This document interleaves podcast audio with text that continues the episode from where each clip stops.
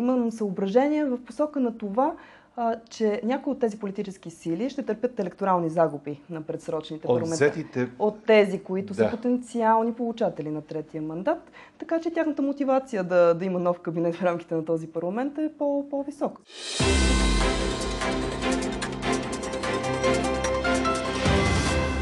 Президентът Румен Радев проведе консултации с парламентарно представителите парламентарни сили, за да реши на коя от тях да връчи третия проучвателен мандат за съставяне на правителство в рамките на 47-то Народно събрание. Има ли шансове той да успее? Вие сте директно в новините, политическия подкаст на Дирбеге. Здравейте! Аз съм Стефан Кунчев и днес по темата студиото съм поканил политологът Ралица Симеонова.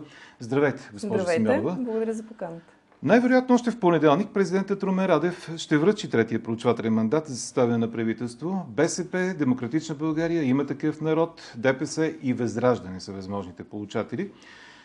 Има ли според вас значение, коя от тях ще бъде избрана от Радев, за да не се стигне до извънредни парламентарни избори през октомври? Да, според мен има значение от две изходни точки. А именно едната е кой политически субект всъщност има най-голям шанс да намери път към останалите в контекста на това ние да имаме някакъв нов кабинет в рамките на този парламент. Има а, така, обстоятелства, които трябва да се вземат предвид. От една страна е мотивацията на, на тези политически субекти, т.е. кои от тях искат да, да има нов кабинет в рамките на този парламент и за кои от тях е по-добре да се върви към предсрочни избори има, имам съображение в посока на това, че някои от тези политически сили ще търпят електорални загуби на предсрочните парламентарни. От тези, които да. са потенциални получатели на третия мандат. Така че тяхната мотивация да, да има нов кабинет в рамките на този парламент е по, по-висока според Ако трябва да бъдем конкретни, всъщност за кои политически сили го говорим, че те са готови да поемат отговорността за трети Аз смятам, че ако се връчи мандата на ИТН, ИТН имат най-голям шанс да формират някакъв програмен кабинет. Говоря, експертен кабинет. Разбира се, това са прогнози. Аз не мога да, да гарантирам, че ще се върви в тази посока, защото в крайна сметка от президента зависи, а, зависи на кого ще връчи следващия мандат. А защо мислите, че точно те имат най-голям шанс да имат някакъв успех?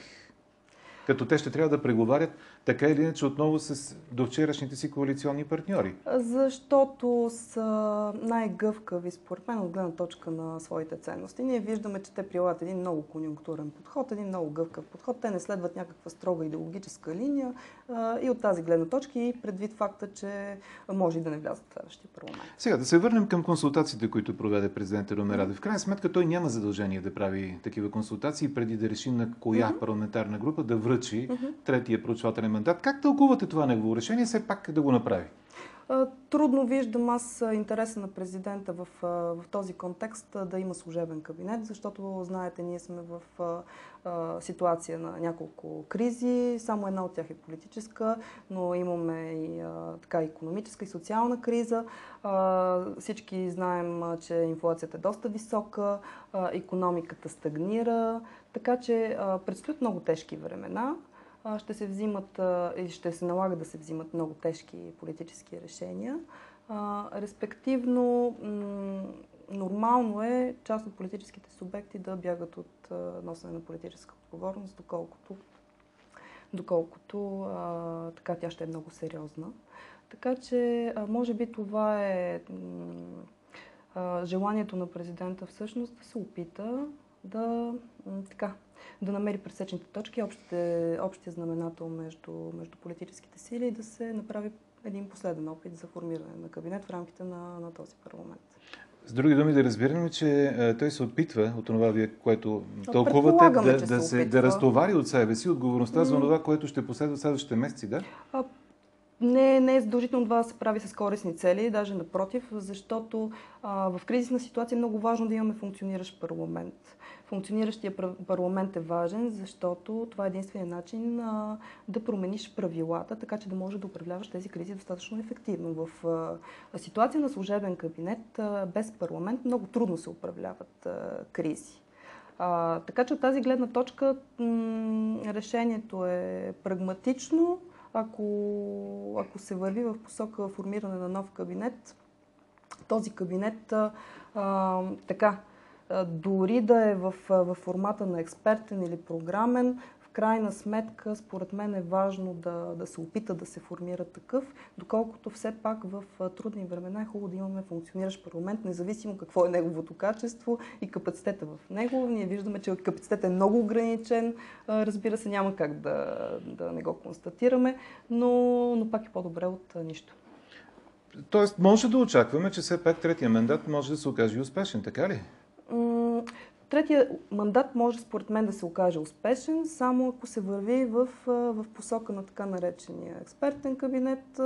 Разбира се, това е понятие, което не е институционално, не е научно, но, но е някакъв формат, който ще позволи на политически сили, които вече са скъсали връзките с една с друга, конфронтирали се една с друга, да намерят пак общ път и да потърсят така формат, в който все пак да се търсят експерти външни, но, но да се гарантира някаква парламентарна подкрепа. Най-добре това да се случи, разбира се, по конкретна програма.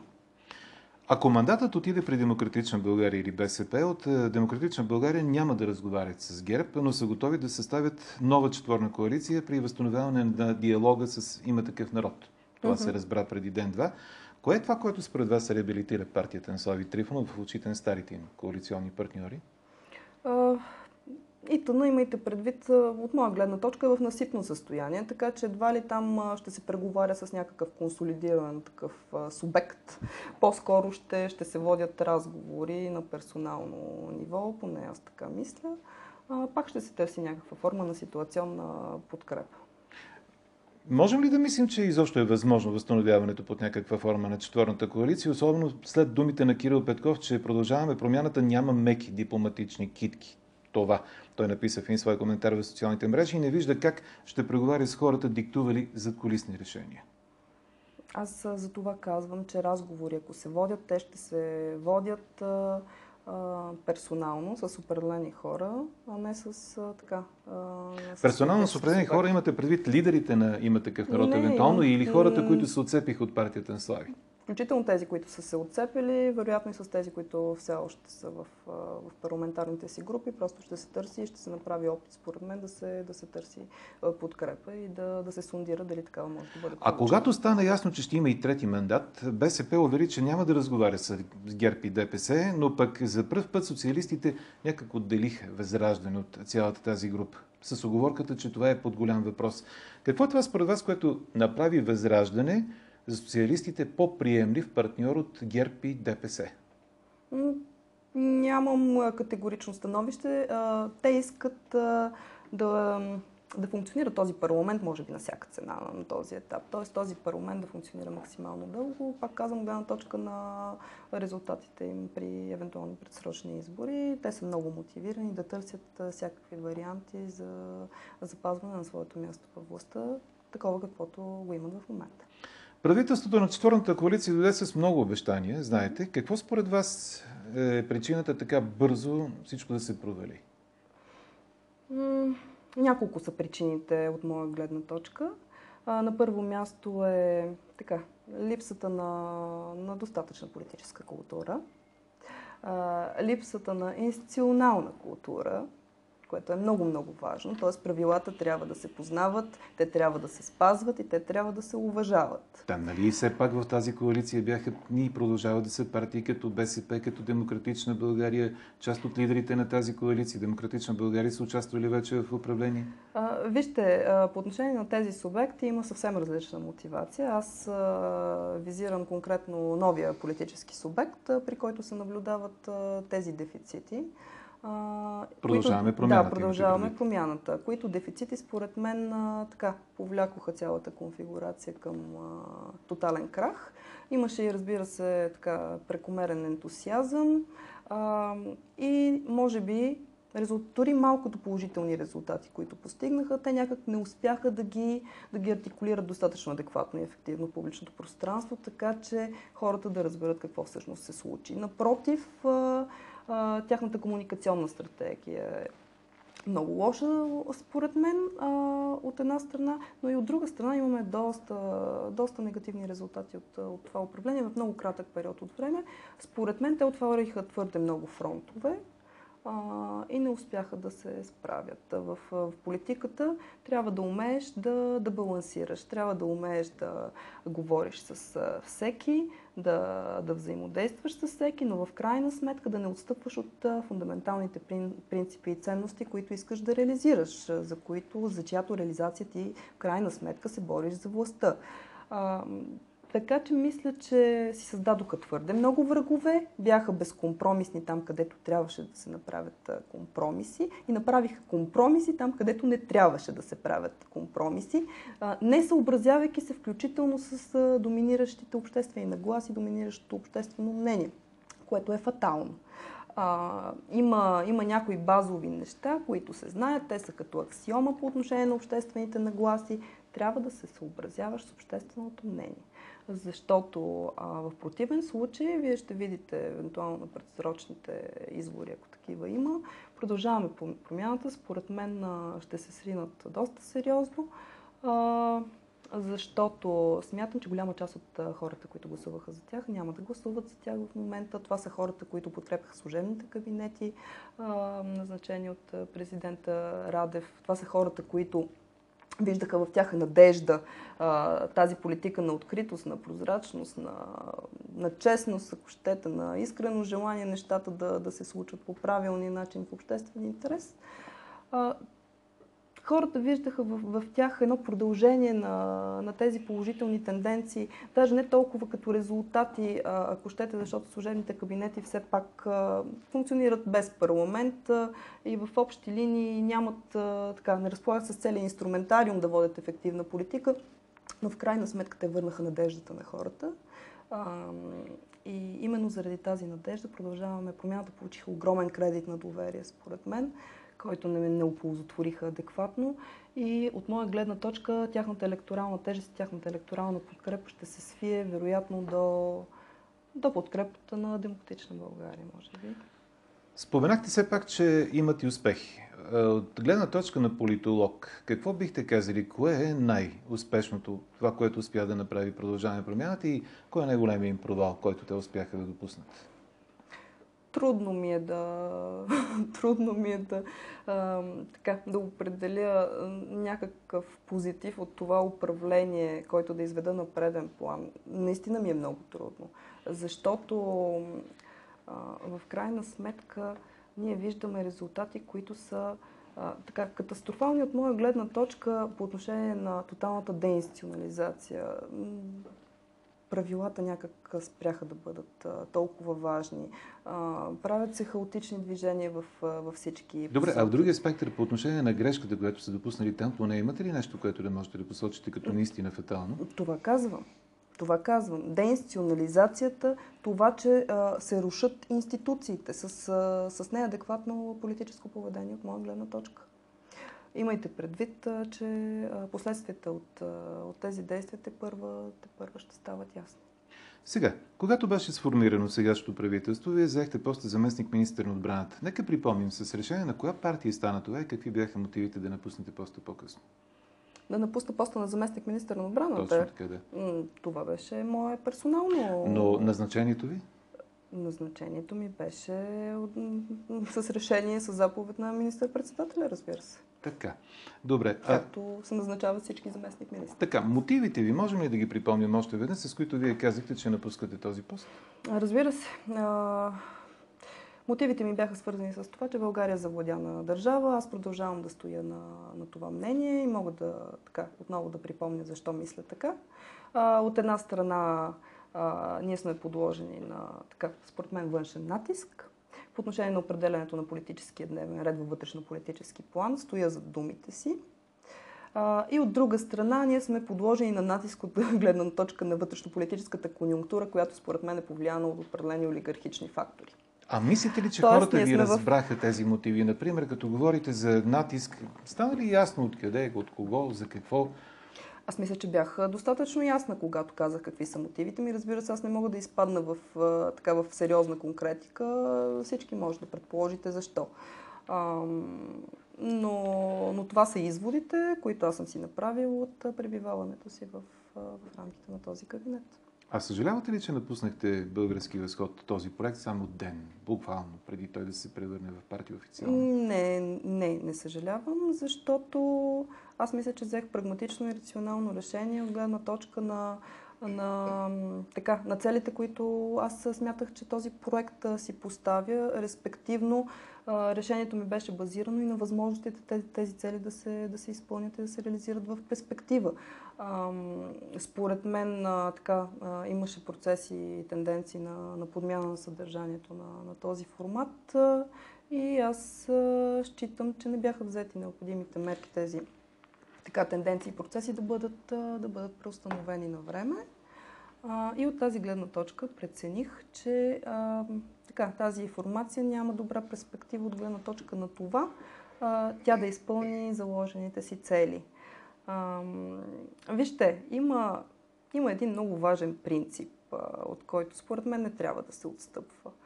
Човек трябва да носи отговорност в съответствие с участието си в процеса на взимане на решения. Така че, разбира се, отговорността, която аз съм готова да понеса е огромна, но аз не искам да нося отговорност за решения, в които не участвам и от които не съм част. С какво български възход очаквахте да бъде по-различна от останалите партии? Български възход трябваше да изпълни една от основните функции, която имат всички политически партии по дефиниция.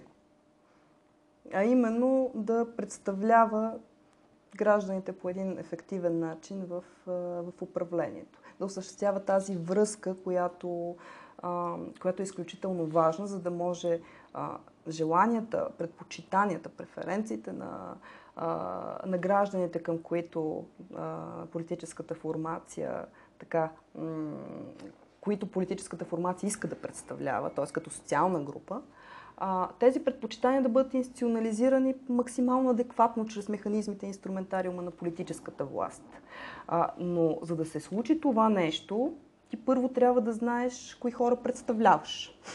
А това нали беше, не беше ли ясно изначално? А, да, доколкото формацията се институционализира и се базира на базата на а, идеологията, която, така, която кореспондира с национално-консервативния така, а, профил. А, но националният консерватизъм, дайте да си го кажем направо, това е дясно. И, и аз и не какво? разбирам нежеланието да се каже, че това е дясно. Да, уклон в ляво ли се получи в един момент? А, не знам дали е уклон в ляво. По-скоро може би е желание да се така разтвори ножицата максимално, но, но това крие рискове.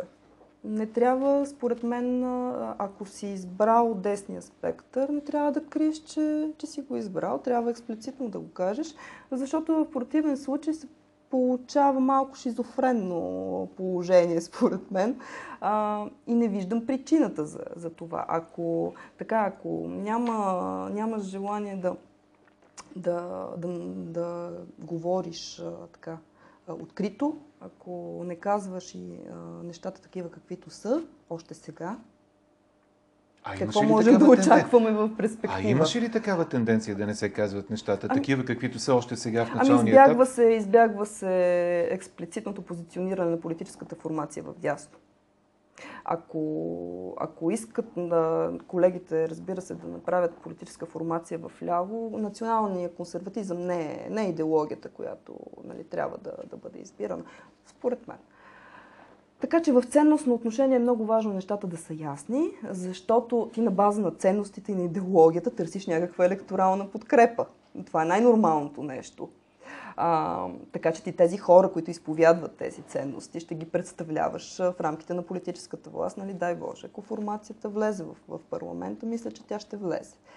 А, така че е хубаво Хубаво е а, програмата, политическите документи на тази формация да бъдат контекстуализирани в рамките на, на идеологическия профил, който е избран, защото в противен случай, а, според мен, не е честно спрямо избиратели. Добре, чия идея в крайна сметка е български възход и кои са хората, които стоят в неговата основа? За такъв човек бяхте възприемани и вие съвсем до неотдавна. Да, да. Сега кой остава там и чия е идеята? Там е голяма динамика. Иначе формацията като идея възникна съвсем естествено, именно поради този вакуум, който вакуум всъщност съществува в, в българския политически живот от десетилетия. Ние имаме много сериозна криза на политическото представителство. Ние виждаме, че нямаме голяма альтернатива по отношение на, на това за, за кой политически субект да дадем своята подкрепа, защото просто всички са деидеологизирани. Всички действат конюнктурно, всички действат адхок, ситуационно и в общи ли е много трудно да се ориентираш коя формация кореспондира с твоите предпочитания, с, а, така, а, с, твой, с твоите нагласи, за да можеш да дадеш подкрепата си, да знаеш тази формация после какво ще прави в, а, а, с властта и във властта. Така че това беше първоначалната идея. Аз пак казвам, тя възникна много, много естествено. Ам, кой в момента е в ядрото на формацията, не мога да кажа. Вие видяхте всъщност органите, които са, са избрани на учредителното събрание, така че предполагам, че тези хора те първа ще бъдат лансирани, те първа ще, ще ги виждаме в публичното пространство и те първа ще разбираме за техния капацитет, потенциал, експертиза и идеи какво, какво възнамеряват да, да правят. Какво е вашето очакване като политолог за ролята на Български възход в следващото Народно събрание, когато и то да бъде избрано? Аз пак казвам, виждайки Вие картината в... на въпроса, да, да но, виждайки но картината в, в момента, най-вероятно български възход, ако не направят някоя фундаментална грешка, вероятно ще, ще мина 4 бариера. Каква ще е тяхната роля? Тяхната роля, според мен, има, има възможност да, да е ключова и да е важна, доколкото те не са поставени никакви червени линии по отношение на, на коалиране в предстоящ парламент. Тоест, те са отворили така широко полето за взаимодействие, за комуникация, за, така, за консултации по отношение на формиране на един бъдещ кабинет. И от моя гледна точка на този етап виждам, че позицията им не е променена, те биха говорили с всички.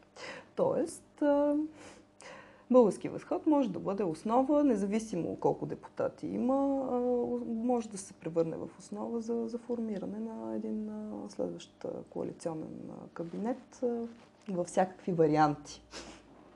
Благодаря ви за този разговор. Това беше всичко за днес. Ралица Симеонова, директно в новините.